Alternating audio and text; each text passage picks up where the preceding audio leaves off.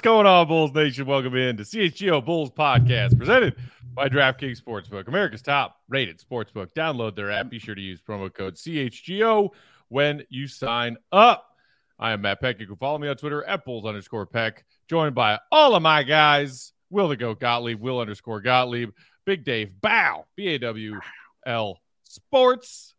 And joining us for today, it's our guy, Mark K. Follow him at MK Hoops. Gentlemen, just a little over 24 hours away for the Bulls play in game against the Toronto Raptors. Who's stoked? Mark, I haven't know. chatted with you in a while. Let's start with you. How stoked are you?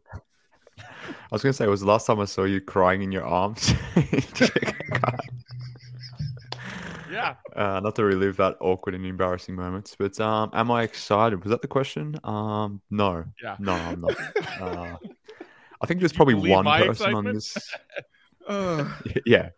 Well, look, I mean, it'll change during the game if for whatever reason they're doing the unthinkable and winning the game and, and playing well and those sorts of things. I'll be excited at that point. I'd probably be more excited right now if they were going into this game with a little bit more verve than what they sort of ended their season with. Um, that sort of left me on a sour note from that point of view, I guess, which is also contributing to this general level of apathy. I've I've been Matt pecked in that sense. So at the moment, I'm feeling it, but maybe maybe if they're up 10 points midway through the third or something like that, my uh, perspective will change. Dave, how are you feeling? Oh, you coming to me? I thought you were going to Will next, and then finishing off with the only person who actually wants to watch this game. No, I, I So- got to sandwich you in as the only optimist left. I appreciate that. Yeah, um, I'm always excited for postseason basketball. Period. Point blank. That's just what it is. I'm always excited to see it because regardless, more so this season and obviously any other season, you got a 50-50 chance of moving forward.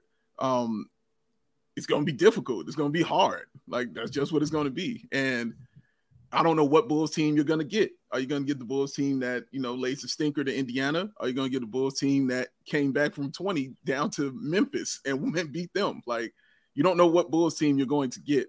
Um, eager to find out.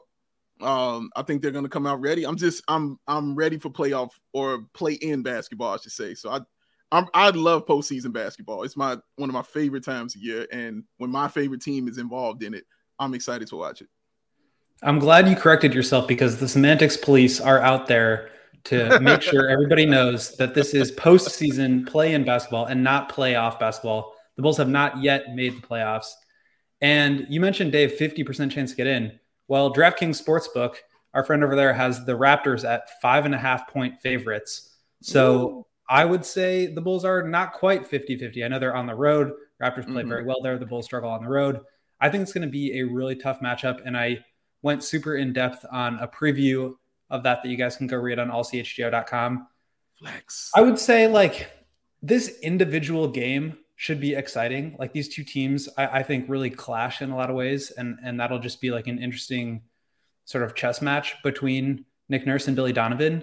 But it's hard not to also bring in the longer term outlook for me. Like for the players and the coaches, it's like look forward to the next minute, right? The next possession, one at a time, one at a time, chip away, chip away. And if you look anything beyond that, Billy Donovan was sort of saying at practice today, then you get lost in the outcome and you forget to play the 48 minutes in front of you. So I totally understand that. And I do want to enjoy those 48 minutes, but it's hard not to also just think about the fact that, yeah, even if they win, then they got to go win another game and then they got to go play the Bucks and hopefully win one game. I mean, just like the outlook is not very rosy to me. And so um, I wouldn't say I'm like rooting for the Bulls to lose or I expect them to lose, but I do feel a sense of apathy about this game just because sort of the outlook of the season and the end result seems to be pretty set in stone for me. It is an interesting chess match that lies ahead for the Bulls tomorrow night against Toronto. Uh, we'll break down uh, every every week. Uh, obviously, most Bulls first and foremost what Billy's lineup is going to look like and whether or not it might change based on the size of the Raptors. He was asked about that um, following their regular season finale. And uh, you know, kind of with a leading question of could we see Patrick Williams back in that starting lineup instead of starting small? Joey, do we have? Because I was waiting for that. yeah, knew it was coming on his way. But there it is, right there, man. Uh, Billy Donovan talking about the you can put that back, Joey. Billy Donovan talking about the Raptors' size. To be quite honest, I think some of our difficulties rebounding have had very little to do with size. I think it's been more consistency of what you have to do, whether it's been rotational box outs or guys running to the rim.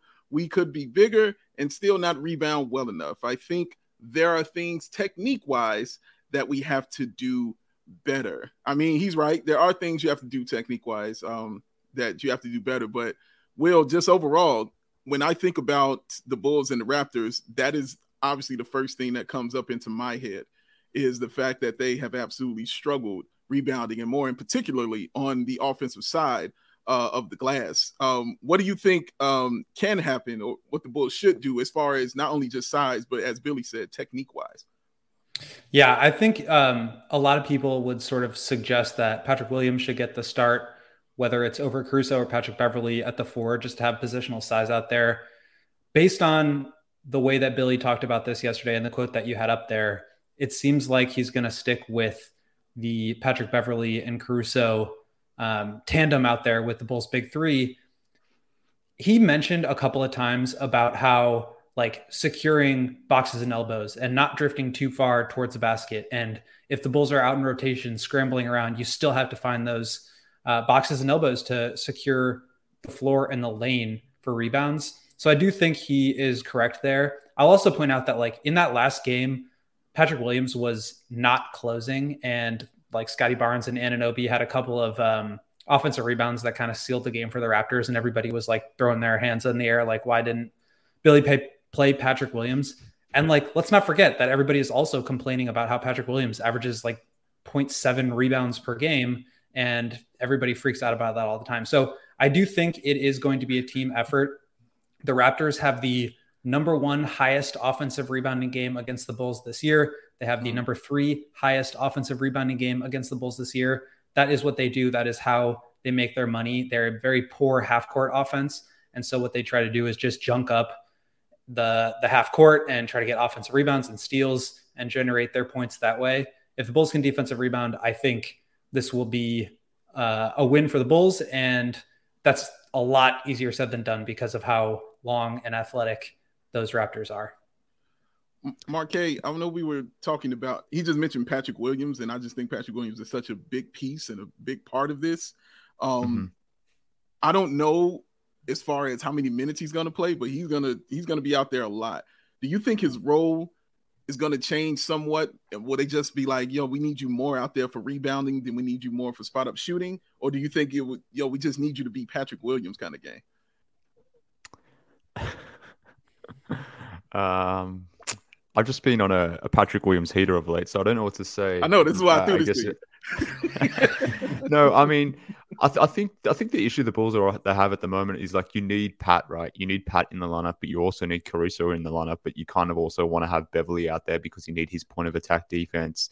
But you also need Kobe out there because he's going to be an important trap and zone buster the Raptors are going to throw three or four different schemes at the Bulls uh, tomorrow night. So you kind of need bits and pieces of so many of these different lineups, but you can't necessarily put it all together. So whether we're rolling with Pat as the starter or Pat off the bench, whether it's Caruso or Beverley starting, I think there's going to be pros and cons or flaws for each of those lineups.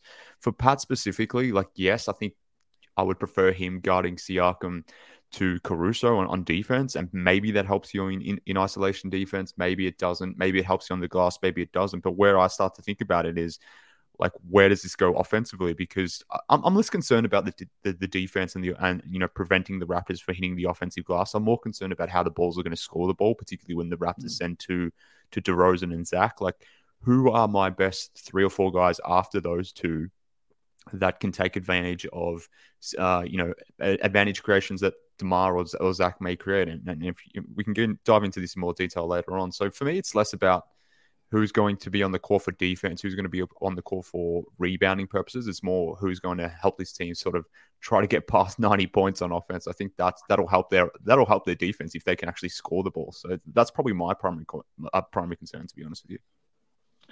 Did, did you guys touch on yet the uh, plus minus of the Beverley Caruso starting lineup since they arrived while I was gone. I mean, like it, it's worth noting, and it it certainly maybe you could say, regardless of matchup, makes the most sense for Billy to go with the lineup that has seen the most success for him. Uh, K.C. Johnson made note of those plus minuses with Beverley, Zach, DeMar, Caruso, and Vooch in 267 minutes since Patrick Beverley was added to the team. That five of them has a plus 14.7 net rating which honestly, if you extrapolate it over an entire season, would be very near the top ranking among you know uh, five player groups. Meanwhile, you sub in Patrick Williams and sub out Alex Caruso and stick him with um, LaVine, DeRozan, Vooch, and Beverley in 129 minutes. That group is a minus 31.6. Mm. So if Billy is looking at those numbers, whether or not you're talking about Toronto and their size, he's probably going to lean with the numbers of a very strong positive net group as opposed to Patrick Williams with those four being a very negative one. Plus, there's also the fact that Patrick and Kobe have done some really solid things playing together since Patrick moved to the bench. Yeah, and just just on those numbers, a couple a couple things. So, firstly, that the Pat lineup that those numbers are really impacted by that Suns game. The the Bulls started Pat in that game. Uh, he came in for Caruso. We obviously saw the Bulls get absolutely demolished, demolished by the Suns in that game. So that that that is impacted from that point of view. But the reason, I think, another thing to consider as well, like if you're sending Pat to the starting unit and whether you're sending Caruso to the bench or whether you're sending Patrick Beverly to the bench, okay, maybe your starting unit is bigger, but what you're doing then is making your second unit extremely small. so, like if you're sending Pat Bev to the bench as an example, you're starting Caruso, you're starting uh, Patrick Williams next to your big three. Then your bench is Ayo, Kobe, Pat Bev, and Drummond, with one of those starters probably playing with this, that second unit. So that that second unit then is extremely small. So have have you now, I guess, created a problem in that second unit? So, I, coming back to my point before, like what irrespective of what lineup they throw out there, I think there's going to be imperfect solutions. So whether the Pat, Pat's starting or not, I don't think it matters. I don't think it matters whether Caruso is starting or not. Like, there's no right, wrong answer as far as I'm concerned, but there's probably no right answer either, just based on this this uh, problematic matchup. So that's my kind of issue at it. And I was, I've just been thinking about it, like who who makes more sense. But I think you make good arguments for both, and and or a number of guys, and I don't think there's a, a wrong or right answer necessarily. I, I, I would add to that, and I think those are all good points. That like it, it almost doesn't really matter because like the execution part, and and sort of goes back to the quote that we talked about. Like the execution part is really what matters. Obviously, like if you can have more size out there, that's better. But if that size doesn't also have the skill to be able to take advantage of, you know, the open threes that the Raptors are going to give the Bulls, to take advantage of, you know, being able to box out and and secure the the lane. If they don't do that, it doesn't really matter who's out there because they're going to be hemorrhaging points on the offensive glass and not able to get them back on the other side. So, um, part of me thinks Kobe is going to be a really big fixture of this matchup because obviously he's got the three point shot. He's the most reliable there. He's also a really good positional defender. Um, and I think does a really good job of just like going towards the defensive glass. Billy said today that this cannot just be all on the centers, whether it's Vooch or Drummond or both. Like the whole group has to defensive rebound. Um, I, I, think that is the single most important. If you if you want to be reductive and boil it down to one thing, I think that's the single most important aspect of this matchup is securing the rebounds. They know that they've got to know that, and so um, I think if that's as big a focus as it should be, it's going to come down to what other things can you know whoever that fourth or fifth person is what what else can they contribute whether it's on the offensive end mm-hmm. or generating steals to get out in transition or finding you know weak side cutters or whatever it is like they have to be able to add something else. Um, and if they're not able to do that then i don't even think it really matters. Uh, you know I, I know a coach will who talks about what you were saying at the beginning. He calls it good size and bad size. And just because you're tall doesn't mean you're going to be out there like you're saying getting rebounds and you know being affecting the game. Like you have to have actual skill you know to go with that. Um there are guys who can get paid just being tall and tony bradley. But you actually have to have the actual skill to get out there you know what i mean and to and to perform. But honestly i think andre drummond is who's going to play a huge role for all of this. Um he's going to have to play, you know, with that second unit. I feel like that's the only advantage the Bulls, only time the Bulls will have a real advantage of some kind uh, over Toronto is the second unit. Um, because they're they don't have a great second unit, and we know they're not really tall. They're just like velociraptors. Like everybody's kind of the same size and can do a lot of the same things. Um, but having a guy like Drummond in there, knowing that he can rebound, knowing that he can block, and you know he can get a couple steals or something like that. But it just depends on which Drummond is going to be. Is going to be good size or bad size? You know what I mean for Andre Drummond on that one. But comparing him or combining him with Patrick Williams should be helpful for your bench. But again, just like the Bulls all season, we don't know which ones are showing up, you know, for the game. We we got to find that one out. And the other thing I think was key of what you said, Will, is that fourth option uh, for the Bulls because I think that fourth option is going to have to be the third option because they're going to take away DeMar DeRozan. That's going to happen. They've done it every single time. As soon as he comes in the game, they're double teaming him at the scores table. So he's going to get that. Like that's going to happen. So it's going to have to be whoever your fourth option is, is going to have to be your third option, whether it's Kobe, whether it's it, Patrick Beverley. I don't know. You know what I mean? Whoever your third option is, whoever is going to be rolling for you that game, that's going to be the one for you, man, because they're not going to let DeMar DeRozan beat them. Dave, Dave, you just just just to touch on a point you made just then, because I think it was a great point, and this speaks to the, the problem the Bulls have. Like, I don't think we're going to know their best lineup until we're in the game. So I think this is where adjustments become especially critical. Like generally, that they're they're obviously very important, um, but I think specifically against this Raptors team and how the Bulls are matching up against them, I, I, don't think we can go into it feeling confident with any specific lineup. So it's going to be a, game of adjustments. And okay, I might have this idea of starting Caruso and Bev, but maybe Patrick Beverley is just not right for this matchup. And maybe Kobe's got it going. So maybe Kobe needs to play 30 minutes tonight. I mean, maybe that's not the initially the plan, but it's going to have to be the plan in game. Similarly, like maybe Caruso is the starter, but maybe he's just not matching up well for whatever reason, or things like that, things of that nature. So I think their fourth, fifth guys are going to be so important in this game and probably going to flip this game. But I don't, I'm not confident as to un- understanding or knowing who that fourth or fifth guy is. So I think that's a really good point that you made. And I don't think we really know the answer to that until we get into the game and just have the games flowing itself. So we can have all these theories, we can have our preferences, but I don't think any of it matters. And it's going to be dictated by the game. Yeah. And like the, going back to what Billy said about rebounding and size and how they're not necessarily directly connected. Uh, our guy AK had a super chat. Joe, can you throw that one up from AK one more time? Bringing up the, one of two huge things that determined who won the, the three regular season games between the Bulls and Raptors. AK said Raptors Bulls both teams average 104 points per game, but Raptors average 14 more shot attempts and 23 points off turnovers. You win the boards and the turnovers, you win the game. Um, in the two Raptors wins, they got 44 points off of 37 Bulls turnovers and 42 points on 42 offensive rebounds. The one win the Bulls managed to get against Toronto, they did still turn the ball over a lot, and Raptors turned those into points, but the Bulls defensively to their credit did the same thing and points off turnovers was 23 to 21 so pretty close to a wash and the Bulls held the Raptors to just five offensive rebounds in that game and only four second chance points. To me, whether you're talking about big guys like Drummond or Pat or whoever being out there, or your guards who can rebound well, like Kobe and uh, Pat Beverley, as I saw Ayo being mentioned in the comments, you have to control those elements of the game if you want any chance of winning because we know that the Raptors aren't a great three point shooting team either, just like the Bulls aren't. But you can't be that far behind by giving up turnover points and second chance points. And that's what happened when the Bulls lost to the Raptors twice. Yeah.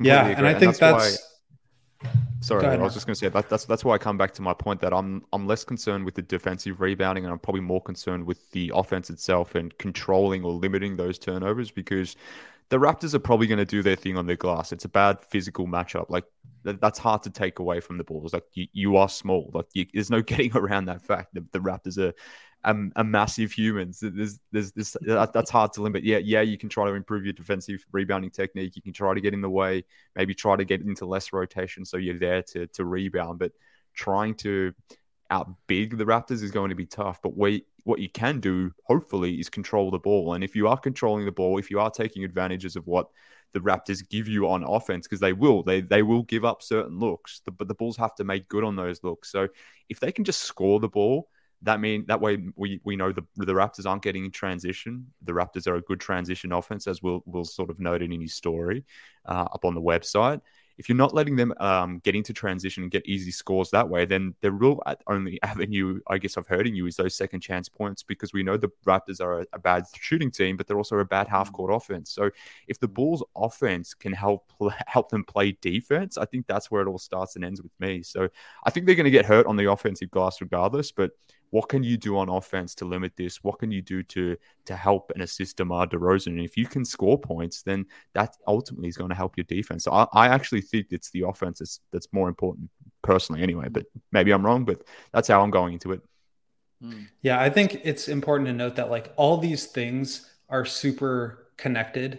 So, yeah. you know, if the Bulls are turning the ball over a bunch, the Raptors are getting out in transition, they're scoring a bunch, and then the Bulls are taking the ball out of the basket, walking it up, and having to play half court offense against this Raptors defense that's like flying all over the place. So obviously, I think the Bulls are at their best when they're getting steals and getting out in transition. Well, the Raptors are the best team in the league at avoiding turnovers. They do not turn the ball over. So if you're not going to be able to turn them over, you have to really succeed in the half court.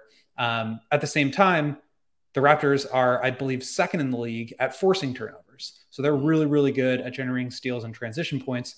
The Bulls are eighth in turnover percentage. So they don't turn it over a ton. But if the Raptors are better at turning the Bulls over than the Bulls are at not turning the ball over, it's going to be a really long night. So I think the main question for me is like, can they get shots in the half court? And I think a lot of that is sort of what you started to talk about, Mark, of just like absorbing the pressure, understanding and reading the defense, what it is giving, and then reacting and reading to that in the right way. And I think for me, Dave, you mentioned like who's going to be the second, third, fourth option. I think Vooch is going to be maybe the most critical person in this game. Obviously, like you said, they're going to throw a ton of bodies at DeMar and Zach. Um, if they just try to play hero ball, it's not going to go well. But if they find Vooch, whether it's picking and popping or rolling to the basket in the short roll, he's able to get that little push shot or, you know, find Caruso or Patrick Beverley or Patrick Williams or Kobe White in the opposite corner for three.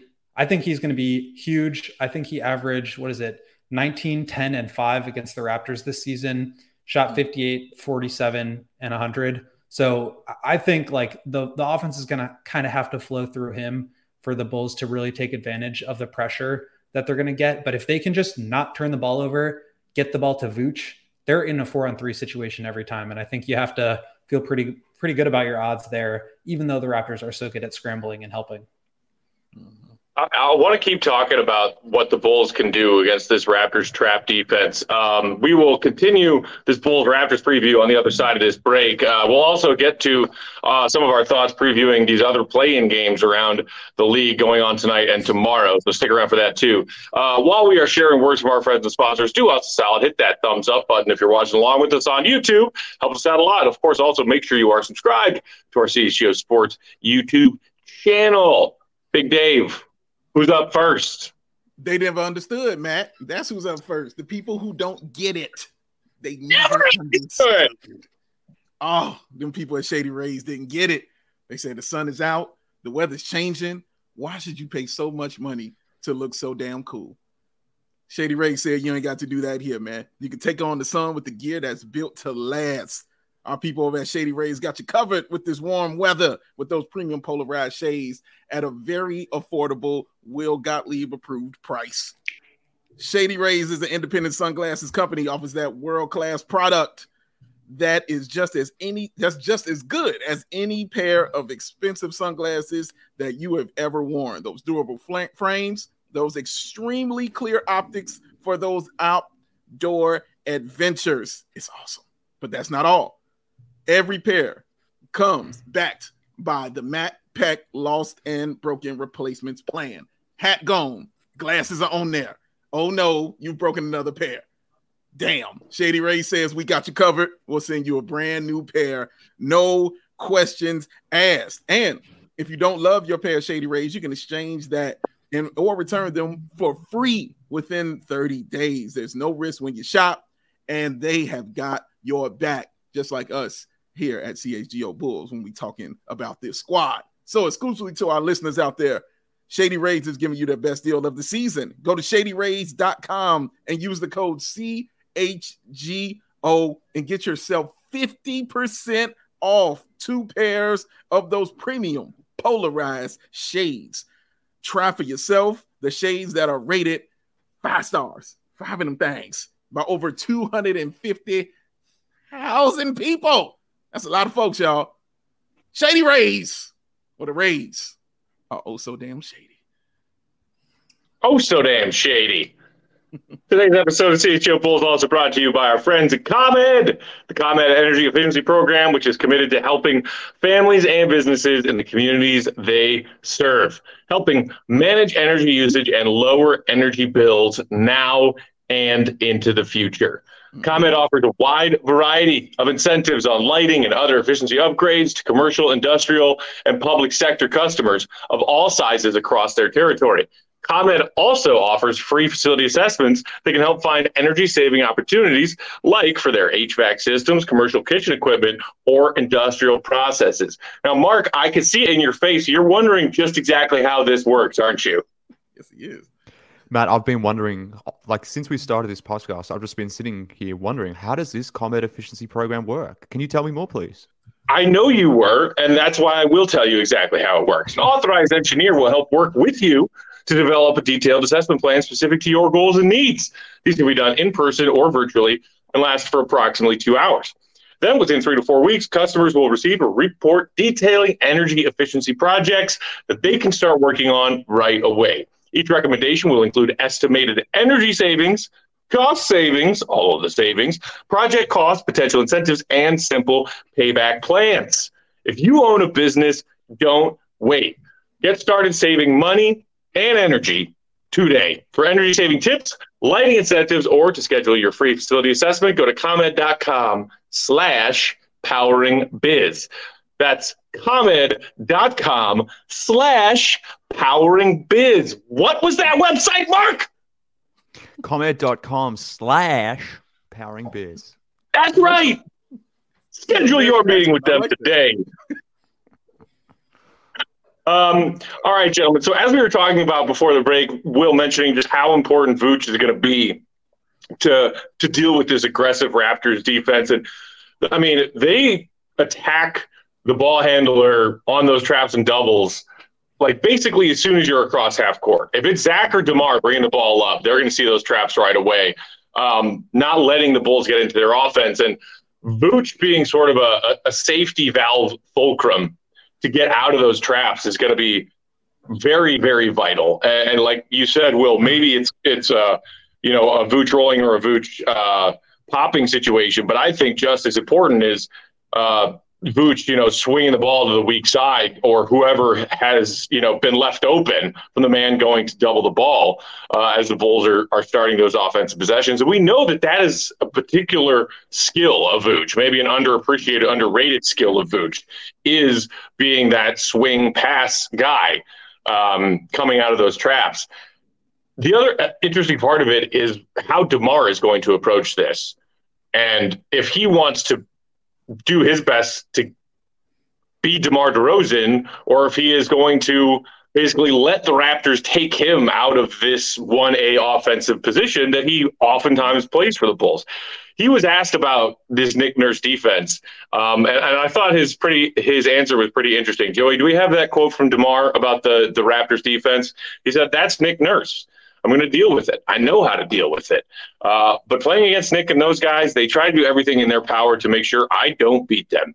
We got a couple days to game plan, put together something. I'm aware of it for sure. For my sake, I have my own plan. Uh, I definitely have my own theory of how I'm going to deal with it. I, I don't know. I don't know if it's going to be any different than what we saw the Raptors do to DeMar in these three regular season games, in which he shot the lowest number of field goals compared to any other team the Bulls faced this season, score the lowest number of points compared to any other team the Bulls faced this season. I, I don't think DeMar is dumb enough to try and force anything. Mm-hmm. I, I, am a little bit curious about that, like ominous, oh, like I've got a plan comment he made. I, I don't know. What do you think we're going to see from DeMar if, in fact, Nick Nurse's plan is go get DeMar, go get the ball out of DeMar's hands, Dave? I mean, I think, well, obviously, I think there's a plan. Um, I think DeMar has something on the horizon. What it is, I will find out uh, tomorrow. But I don't think he'll go in the same way. Um, Billy Donovan, I, I'm going to depend on him as far as drawing up something to allow him to get open and get some points. The only way I could see it being done in my head right now is is getting Toronto in some kind of foul trouble, um, allowing the ball not to stick, even though that's very hard for a guy like DeMar DeRozan to tell them not the ball not to stick, and keeping him in a lineup where you have to have another scorer with him. So that means basically, if he's on the floor, Zach's going to have to be on the floor, and you're going to have to make them pick their poison. You know what I mean? At that point in time, uh, the game that they won I know Zach LaVine had a great game uh, that game. He really did. He had a really good game scoring on that one. Yeah, he had um, 30, I believe. Yeah, he, he had a good game. So they made their decision that it's going to be Zach to beat us. Well, that's what it's going to have to be um, if if they're going to do it this way. But I do expect DeMar to make some kind of impact. Whether, but I I don't I don't think he's going to be getting it at the top of the key a lot. That seems to where the double team happens for him. And I remember last year when he was bringing the ball up, and as soon as he crossed half court, there was the double team, you know, flying at him immediately. So I think those things will be removed. They'll have to get him, you know I'm saying, um, in the post, you know I'm saying, maybe on the elbow, extended with another shooter around him to get that pass out of there, kind of treating it like Shaq. You know, if you remember how teams used to defend Shaq, as soon as he got the ball on the post, whenever that double team would come, it was a shooter right there that Shaq could get it to. Now, of course, Shaq is, I think Shaq was a better passer out of the post. Um, but I think that's one of the ways that you can get DeMar uh, kind of going right there. And it's, it's not going to be an easy situation, whatever they come up with or whatever they decide. But yeah, I think they'll have something, though. I think they'll have something ready. Yeah, I think a big key is going to be, and, and, it sounds kind of funny because, like I said, the Bulls are a top 10 half court offense. But I think the key is going to be to just get out and run as much as possible because part of the reason that the Bulls are so good in the half court is they're fourth in the league in field goal percentage. They just make a ton of shots. And obviously, that's in large part due to the fact that DeMar is an assassin from the elbow and from the free throw line. Um, the Raptors aren't going to let him get to those spots. Like you said, Dave, they're going to be picking him up, whether it's a double uh, or a trap or just a straight up like box and one, they're not going to let him yeah. get to his spots. And so, what do they have to do? They either have to be willing to let Vooch and Zach beat them, which I think they can, um, or they can really load up on all three of those guys and just leave, you know, Caruso and and Pat Beverley and Pat Williams and Coby wide open. Um, that's a dangerous proposition because you're just like giving guys wide open threes. But I think if you're Nick Nurse, you have to feel pretty good about just the odds of you know poor shooters beating you versus really good half court isolation scorers beating you. Um, and I think if you, like I said, the, the Bulls are so effective in the half court because of how good Demar is. So if you remove him from those situations, I think they're actually not very good in the half court. So if the Bulls can like try to generate some of those steals and then you know, get themselves into a position where they've got like a close game or they've got a little bit of a lead and then, you know, they can use that momentum to get into some of those three point shots. I do think a lot of it is just going to come down to like, do the other guys hit their threes? And that is a little bit scary for a team that doesn't really have any three point shooting and doesn't really have any other guys scorers.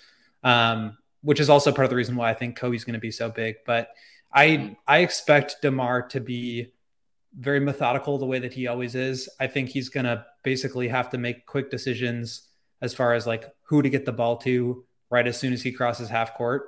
And from there, it's going to just have to be really quick decision making, whether it's, you know, one or two dribbles from Vooch to the basket or find the open shooter. But like it's a make or miss league. Those guys have to execute. I think DeMar will do the right thing. I don't think he'll try to force it, but he does have to make the right play to keep the advantage alive because Otherwise, they're just going to be sort of chasing around this Raptors team that's bigger, longer, stronger, more athletic than them.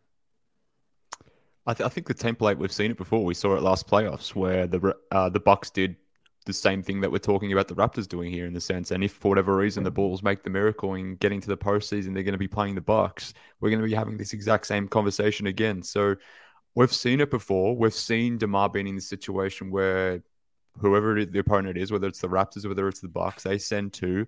Demar makes the right play, and in that game five, I think it was of the of last playoffs, he was making that right play every single time.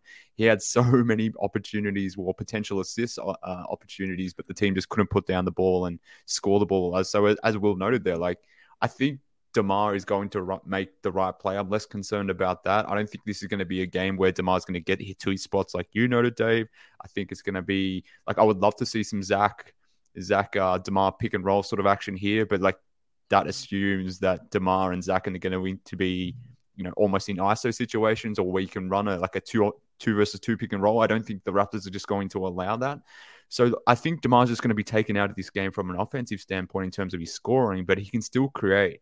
So I'm not concerned about him making the right the right or wrong play because I trust him more generally. I, he's he's the guy I want the ball in in in his hands in that sense. So I think he's going to make the right play every single time. But I think like K.C. Johnson wrote about like Coby being the X factor in this game. Will, in his story up on up on our website, website, spoke about Vooch and his ability to impact the game on the short roll and sort of connect both sides of the court. I think they're both right. Like those two guys need to be the X factor, but will they be? That, that that's the ultimate question. Like, will these role guys step up and do the thing after Demar creates the advantage? I I have full confidence that Demar is going to create the advantage.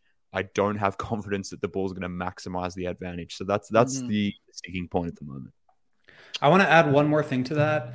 Uh, you mentioned Zach and Demar pick and rolls. I think that's going to be super dangerous. I've been kind of talking about that all through the past couple years. We haven't seen it a ton, but yeah. they have used it in the playoffs a little bit. They have used it down the stretch of close games, uh, both this year and last year. But basically, if you're going to bring two to the ball, and I'm not sure the Bulls should do that, meaning, you know, if they're going to go have Vooch set a high screen for DeMar, you're bringing yeah. two defenders to DeMar and mm-hmm. you're giving them a free pass at trapping them.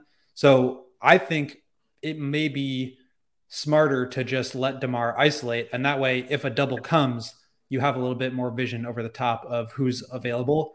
But to the Zach DeMar pick and roll point, if you can then get the ball, if, if Zach comes to set a screen for DeMar and Zach's man goes to trap DeMar, Zach's going to be wide open. And in that situation, you have Zach LaVine playing four on three. He can step up and hit threes. Once he gets going downhill, we all know what happens. He's getting to the line um, and he's finishing with that uh, fake pass. And if he needs to create the right play, he will. But I, I think basically you're going to have to be in a position where you put not only are you like playing with the advantage, but you're putting the ball in the right person's hands so that when they get the opportunity to make the advantage, they can. Um, I think Vooch is more than capable of doing that. I think he's going to be crucial in that role. I'm also not sure I'd want to bring Jakob Poeltl up to half court to trap Demar. So I think they're going to be ha- they're going to have to be careful, but it's really going to come down to those three guys making the right plays. And oftentimes, I don't think that's going to be looking for their own shot. I think it's going to be finding Caruso or Patrick Beverley back cutting or spotting up in the corner or whatever it is. But like those guys have to hit their shots. Will, you just mentioned the other name that I have been reading and hearing a lot when you talk about X factor players in this play-in game matchup. That's Jakob Poeltl. You know, we, we know what he can do as an interior defender, but there are a lot of people out there who believe that he's going to be able to eat uh, against the Bulls defense. Uh, our, our, friend Stefan Noh did a great video breakdown that he posted a couple days ago uh, about just how lethal uh, Poeltl is as, as a role guy in this Raptors offense. Are, are any and all of you guys concerned about the the offensive impact that Poeltl's going to have on this game? Yeah, because every time our, he played the Bulls, he was he was eating, as they said. I remember him whooping the Bulls' ass with the Spurs uh, constantly. Like I remember it. So yeah, no, he is a concern, yep. um, definitely, and he makes them much more formidable on both ends of the ball. But yeah, definitely offensively, you now Vooch can't you know really rest on that defensive end. You know, like because he has to you know actually worry about a guy scoring on him and and Jakob Poeltl, a guy I've seen score on him. Um, so yeah, it's it's going to be a problem for sure. Um, hopefully, like hopefully, Vooch can find a way, you know, and take advantage of of of some uh, mismatches or some switches or something. But find a way to actually, you know, uh, combat Jakob because it's not like he's Mr. World Beater, but he he definitely was putting the foot betwixt the cheeks of the Bulls when I and see.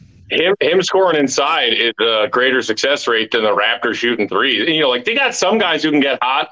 We've seen Gary Trent Jr. get crazy hot. Uh, you know, Chris Boucher can can occasionally have those games on the offensive end, but yeah. If I'm the Bulls, I'm I'm probably thinking the same thing that the Raptors are thinking, which is we'll take our chances leaving your shooters open. But the Bulls have been got been getting burned on leaving shooters open a lot this season. All season, yes. well, yeah, I think he's the- he's he's another element. Sorry. You know, they can they can play Siakam at the five, which is something I think they will do. Um, like we kind of talked about, you can have good size out there, but if that size doesn't defensive rebound, it doesn't really matter. Like Siakam's going to be able to get on the offensive glass against whoever when he's playing the five. Um, but to have that sort of big, uh, big guy who can roll, who has soft touch, and then who can find shooters in the short roll. Like you're right, Matt. They don't have a ton of shooters, but they do have Gary Trent and OG Anunoby, and Fred VanVleet is really good at creating looks. Um, you know, if Siakam or Scottie Barnes get going, like – anything can happen in these single elimination one game samples. So if you do really load up on the paint and prevent shots at the rim, which is what the Bulls want to do, you are giving up those open threes. And if the Raptors make them, that could be enough to, to sink you. So the Bulls have to be really careful not to get in foul trouble when Caruso or Patrick Beverley, as the low man, are sliding over to help protect the rim. But then they also have to do a really good job getting out and scrambling. We know that the Bulls are comfortable in rotation. We know that they're really good at it, but they also give up a lot of threes. So that's going to be a challenge for them. They have to get out there and contest, but they also have to eliminate those drives to the lane because Jakob Poeltl will finish over you. Yeah, I look, I'm, I'm a terrible gambler, but the one the one time that I have consistently made money is points over on Jakob Poeltl. So Dave, when you were spitting about Jakob Poeltl and, and the fact that like he, he was really good in his first game for the Raptors against the Bulls. But to your point, like he's consistently eaten against the Bulls when he back in the Spurs days. Even earlier in this season when the Bulls lost in game four, whatever it was against the Spurs, I mean, if, from memory at least, Poeltl was big in that game. So the Bulls are susceptible to a, a, a big rim rolling center. So if Vooch is at the level at pick and roll, that center is getting behind him. So then it, then it becomes a situation of who's the low man in that situation. And it's typically one of DeMar or, or Zach. So if they're late or if they don't come over properly and don't help properly, then they're well, well, they're leaving their man more generally, but they're not necessarily going to be in position to help on Poeltl, who potentially will eat at the rim. But if they're rotating off their man and that second rotation is late, they're they're typically defending like someone like a Scottie Barnes as an example, or maybe it's an OG guys who want to attack the glass. So not only are you sort of missing the the the matchup there on the the Jakob Poeltl rim roll, but you're potentially the flow on effect of that might be that you're out of rotation now, and someone like Scottie Barnes or OG Anunoby or maybe even Siakam, whoever it might be, they're now getting into that position where they can help baseline or help hit the offensive glass. So I think that's a really salient point in terms of the the Vooch. Well, it's not necessarily a Vooch direct matchup with Jakob Poeltl, but how the Bulls defend Jakob Poeltl like that's the start of the breakdown on defense, and that's the start of how the Raptors can get onto the offensive glass. So I kind of want to see Vooch less at the level in pick and roll against this matchup, and I'd rather him drop a little bit. So you're hopefully taking away Jakob Poeltl some, and in doing so, it means less low man rotation, less less of a need for Zach and Zach and Demar to come over and to help on the on the rolling center. That hopefully keeps them on their guy that's sitting on the wing that's ready to roam baseline and hit the, the offensive glass. So in this instance, I would probably want to revert back to more of a drop coverage type scheme and have Vooch less at the level. But hmm. I don't know. We'll see what happens because the Bulls have been doing more of Vooch at the level type stuff this season. But I think it probably makes sense to to, to drop him more in this particular matchup because of the Poeltl factor. Hmm. Yeah, and of course, you know the other risk there is uh, if you give VanVleet some space on on those pick and roll scenarios, you know we know VanVleet can get hot too, and you know letting letting him you know uh, rise and fire from the top of the key. Uh, but yeah, I mean all, all difficult decisions that Billy's going to have to to make uh, as best he can. Um, all right, we got to take one more break. When we come back, we'll take a look at the other play-in games we got tonight and tomorrow, starting with that seven eight matchup in the East. The loser of which, if the Bulls win tomorrow, they would face to get that last playoff seed. Today's episode of CHGO Bulls also brought to you by our friends at DraftKings. It's NBA playoff time, y'all. Big Dave's favorite time of the year. Mine too, honestly. That means big hoops action with DraftKings Sportsbook, an official betting partner of the NBA. Get in on the excitement of every game with the touch of a button. New customers can make a $5 pregame moneyline bet on any of these NBA playoff games and score $150 in bonus bets if their team wins. Plus, everyone can score a no sweat same game parlay every day during the NBA playoffs. Just open the DraftKings Sportsbook app, opt in, and place the same game parlay on any NBA game. Take your pick. And if it doesn't hit, you'll get a bonus bet back up to $10, which is perfect because that's like my honey hole dollar amount for my same game parlays $10. I get $10 back if it doesn't hit. Why not do it? So, draft, download that DraftKings Sportsbook app right now use that promo code CHGO and sign up to take incredible, uh, take advantage of that credible offer. Five dollars down on a pregame NBA playoff moneyline bet to score one hundred and fifty dollars in bonus bets if their team wins. Only at DraftKings Sportsbook. Promo code CHGO. Gambling problem? Call one eight hundred Gambler. In Massachusetts, 800 327 5050 or visit gamblinghelplinema.org in New York, 877 8 HOPE NY or text HOPE NY in Kansas, 800 522 4700 on behalf of Boot Hill Casino and Resort, 21 and over in most eligible states. Age varies by jurisdiction. eligibility restrictions apply. See DraftKings.com slash sportsbook for details and state-specific responsible gaming resources. So excited two games for same game parlays tonight. Oh man. Well, when you're getting all that excitement in there and you're being all excited, getting all these things, of course you want to be looking right in your proper gear. You want to be representing the team that you're rooting for.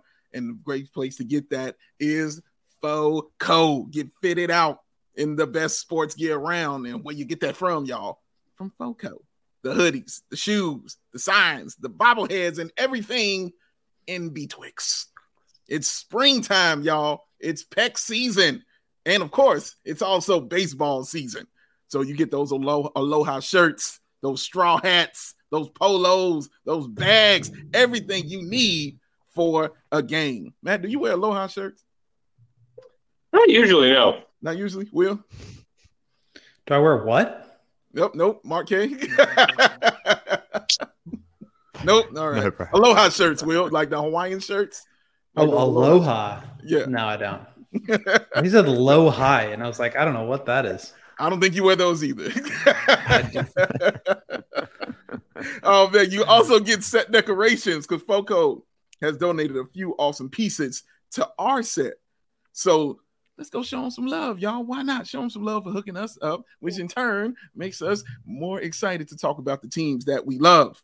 So check out foco.com or click the link in the description below for all non-presale items. Use the promo code CHGO for 10% off because it's Foco. Faux show. All right, guys, we got three other play-in games between tonight and tomorrow. Big Dave, I know you said that you had a particular interest in the other playing game in the East, 7-8 Hawks Heat. What do you see that intrigues you about this game tonight? Uh, one, I see an ass whooping. Uh, because I think the Heat are going to definitely win this game.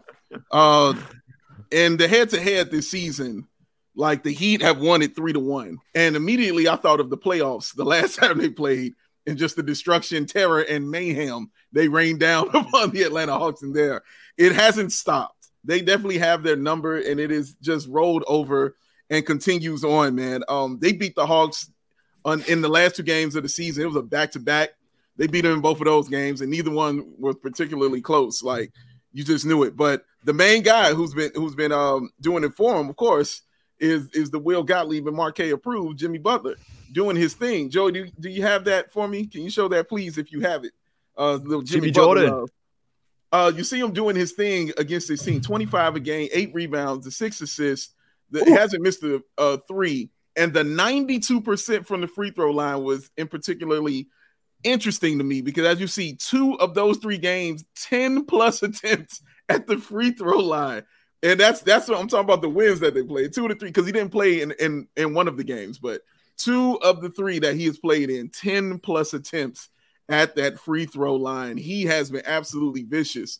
And you know, when Jimmy Butler, he's a different guy, you know, when those playoffs come around, especially in Miami, he is a different person when the playoffs come around, man. This is what he rests up for. This is what he takes off for the All Star game for, is to be ready for the postseason.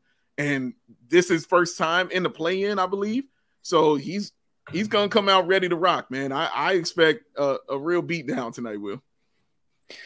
Uh, 100% agree. I mean, I think the Heat just kind of have the Hawks number to your point that playoff series, they just like sucked the air out of the room. Um, I also think like the Hawks try to big boy you, like we saw against uh, in their last matchup, like Saddiq Bey is trying to post up Zach and they're trying to target, you know, Coby with Jalen Johnson and all these guys. And like Jimmy's just bigger. Like you're you're not gonna try to big boy basketball Jimmy Butler. So um, I think the Heat are well equipped to defend them. Obviously, you know, not as deep as they were last year without PJ Tucker. Um, but I just think they're a better team and they're more experienced. And I think, yeah, just like gimme Jimmy Butler in, in a playoff game. Yeah, you know, I want to come to Mark K with the question, but I want to show this real quick because I don't want to run out of, of, time before the. But um, Joey, can you put this one up? Because the one person who has truly, truly struggled uh, against this team it has been uh, Trae Young. Trae Young has just been tough and has struggled against him, man, very, very much. Now he has he has been tough on, on them, man. Like it's been bad. Now for the season, um, Trae Young, you know, averaging those 26, you know what I'm saying, those 10 assists. Now he's shooting 42 and 33 for three, you know, the lowest of his rookie season. But look at him against the Heat. Look at what right. he does against the Heat, man. 19, 9, 35% from the field and 20% from the three point line. He had a game where he went 0 for 5 from the three point line. The last two games they played against the Heat, he is 1 for 10 from the three point line. He has just been absolutely atrocious, man. He had a 10 turnover game this season uh, against that, those Miami Heat. Uh, what is it, Mark K, that the Heat uh, are doing to Trae Young, man? Because it just seems like he's just completely out of his comfort zone when he plays that team. Well, they're bigger. That, that that's certainly uh, for starters. But they they, they the reason why the Heat are so good against the Raptors is that they they're because of Bam and because of Jimmy and because of you know several other defenders that they have in place, they have that that ability to send multiple coverages. Essentially, they can they'll play a lot of zone against the, the Hawks. They can they they can send two like the Raptors will. Like this is the, the funny thing actually. Like going back to our conversation of what we expect from Bulls Raptors, like a lot of the things that probably Hawks fans are talking about as well. Like how are the how are the Hawks going to navigate uh, when the Heat send two to Trae Young type thing. We're, we're, having that same conversation with Demar and, and the Raptors, but they're going to have to have that conversation now with with Trae. And I guess the one different thing, maybe in past years, maybe not necessarily this season, but in past years, like the Hawks now have Dejounte Murray, who's probably like their X factor. Like we talked about it before about Zach LaVine or whether it's Coby or Vooch, whoever is taking advantage of the situations whereby maybe the offense or maybe the defense gives you advantages that you can create. In that sense, like they're probably relying so much on someone like DeJounte to sort of help prop up Trae because the, the Heat are just so good at taking away what he does on, on the pick and roll and those sorts of things, whether it's taking away his, his, his ability to shoot, which he hasn't been shooting the ball that great this season more generally, but taking away his passing lanes as well. So they're just really good because they can mix up coverages. They can they can do a whole a whole bunch of different things, just like the Raptors can. So it's it's an interesting matchup in that point of view. But um, coming back to that image, you guys know I'm not a rap guy. Now, I know I do know that's an OutKast thing. Yeah, am, am I yes. What, what's the connection between is OutKast well, from Atlanta? Is that why the trade? Yes, is that thank, what we're doing I'm, here? I'm, I'm so glad you asked, sir. What, as you know, when I'm sending these graphics in, they always going to be named after some kind of album.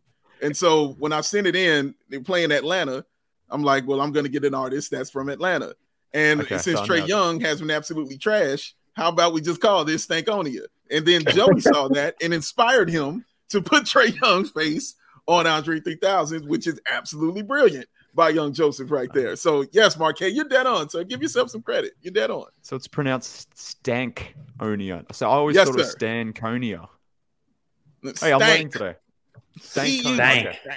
You know what else Okay. stank is the fact that Trae Young is like already in trade rumors. And, like, Dude. the Hawks are like they just seem him like they're ready to implode. All all like Raptors have been like in should they or shouldn't they blow it up all year. The Bulls obviously were in the same boat.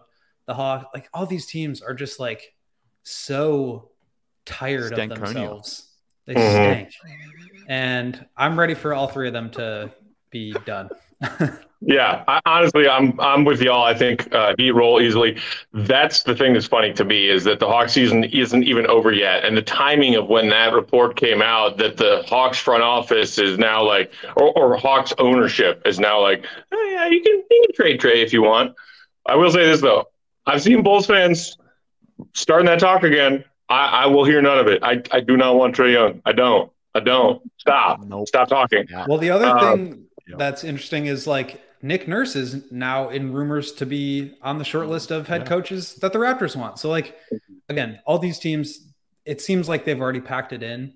And that's just like antithetical to, I think, what the NBA wants to do with the play in tournament. So, we'll see what happens. But, uh, just I wouldn't want to be any of these teams right now. Uh, moving west, we could look at these uh, quickly. We got Thunder and Pelicans in the 9 10 matchup. Um, Thunder, obviously very young.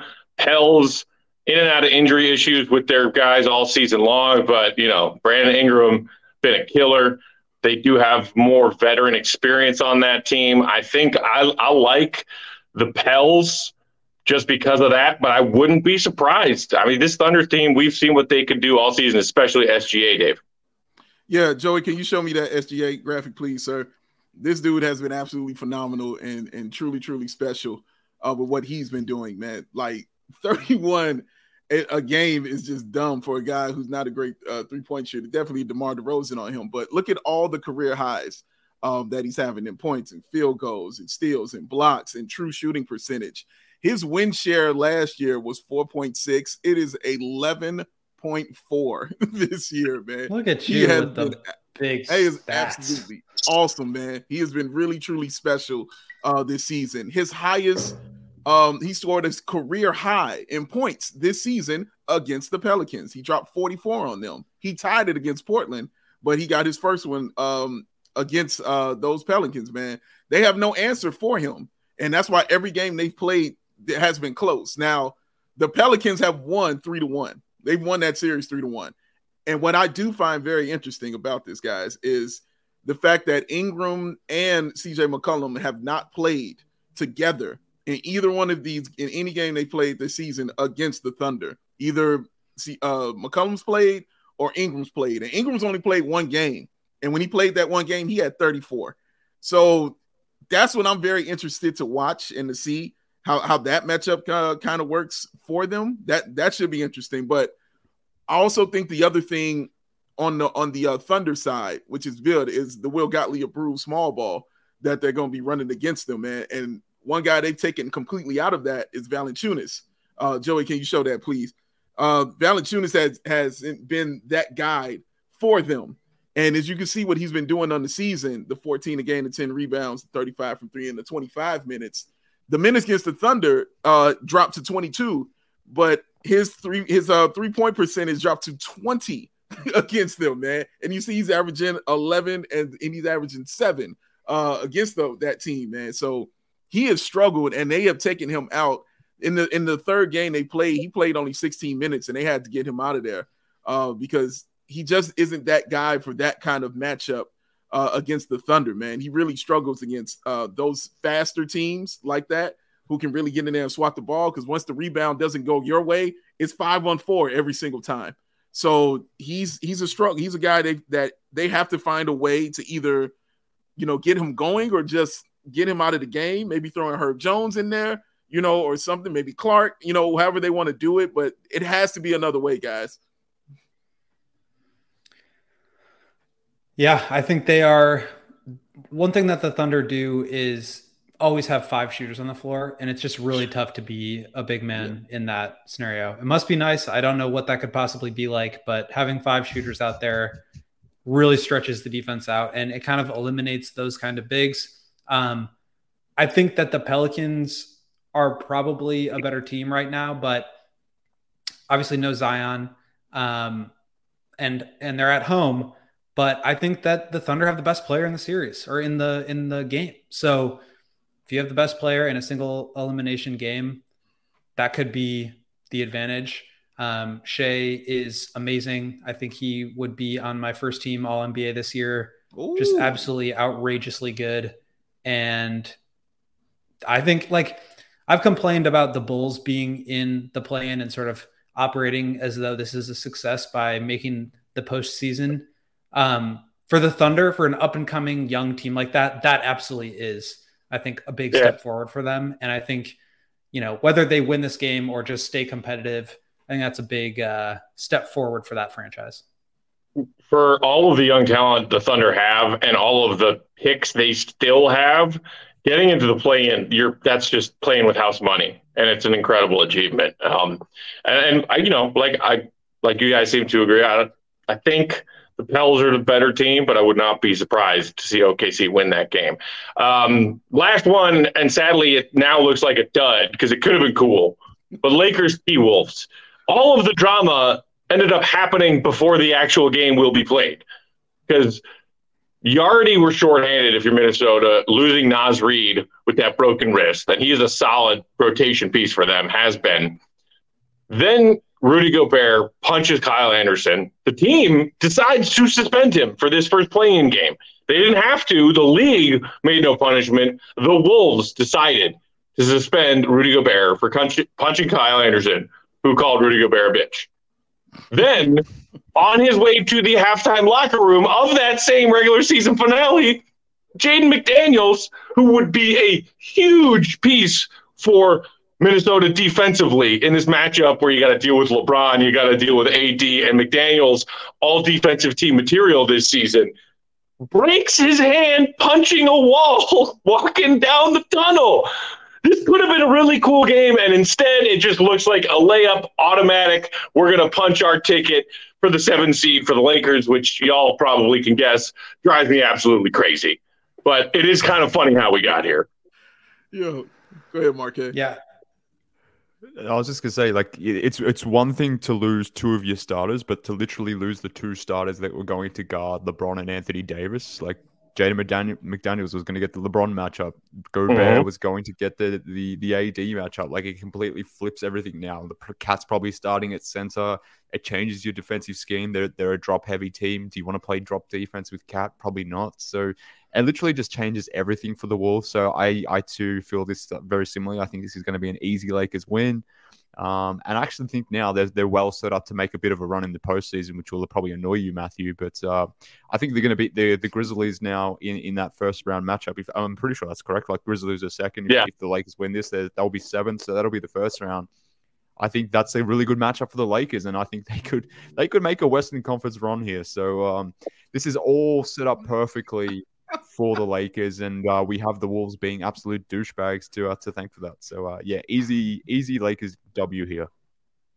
Lakers Warriors in the second round is going to be good for the ratings. Um, yeah, I think it also puts into perspective how insane of a trade the Rudy Gobert trade was this past summer. Um, Weren't you advocating that the Bulls get Rudy at one point, Will? I feel like okay, I remember so that. Let, let me uh, let me finish. yeah, let me finish. I, I, think so. I think the Vucevic trade. I think people have gotten really frustrated with Vooch over the two plus years that he's been with the Bulls, in large part due to the fact that they traded what they traded to get him. I think a lot of the frustration comes from the package and less of it comes from who he is as a player because I think we can all agree he is a very solid player, easily a top 10 center in the league. Um, I think Rudy at his best is more impactful on one end of the floor than Vooch. And I do think Rudy has underperformed way more than I thought he would. I thought it would be an upgrade to get Rudy because I did not think the Bulls had a chance to put together a good defense. Obviously, they proved me wrong.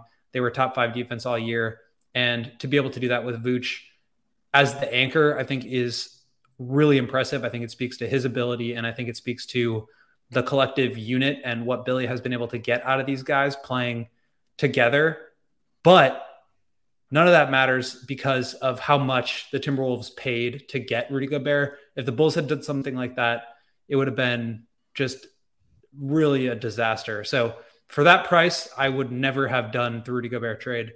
I do think that he provides different value, but obviously he was trending down, and I think Vooch has trended back upwards, if not at the very least stayed the same. So um, that that pick could very well end up being a late lottery pick that is unprotected going to the Jazz. Like that could jump up, and you know, in addition to the three other picks, a swap and Walker Kessler and Malik Beasley and Jarred Vanderbilt that they gave up, it's looking worse and worse. Really bad. You know Yeah. couldn't make the trade for Gobert?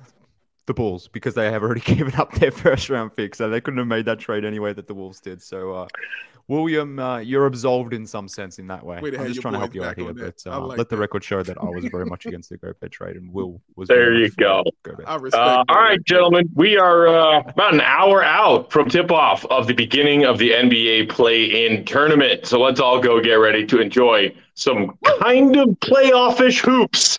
Then the Bulls will get their turn tomorrow night. We all know what I'm rooting for. Um, Yeah. In the meantime, before we are back for pregame at 5:30 Central Time tomorrow, before Bulls Raptors, you can follow Will on Twitter, Will underscore Gottlieb. Mark plugged it for him. I'll do it again. Read his awesome Bulls Raptors preview column up now on allchgo.com. Big Dave is at Bow, BAWL Sports. Mark MK Hoops on Bulls underscore Peck. We are CHGO underscore Bulls. Shout out and thanks to our guy Joey Spathis. We're going to control behind the scenes. We will see you for play in pregame tomorrow night, 5:30. Until then, this has been CHGO Bulls Pod brought to you by DraftKings Sportsbook. See you. Be good. Peace. Barbra Streisand.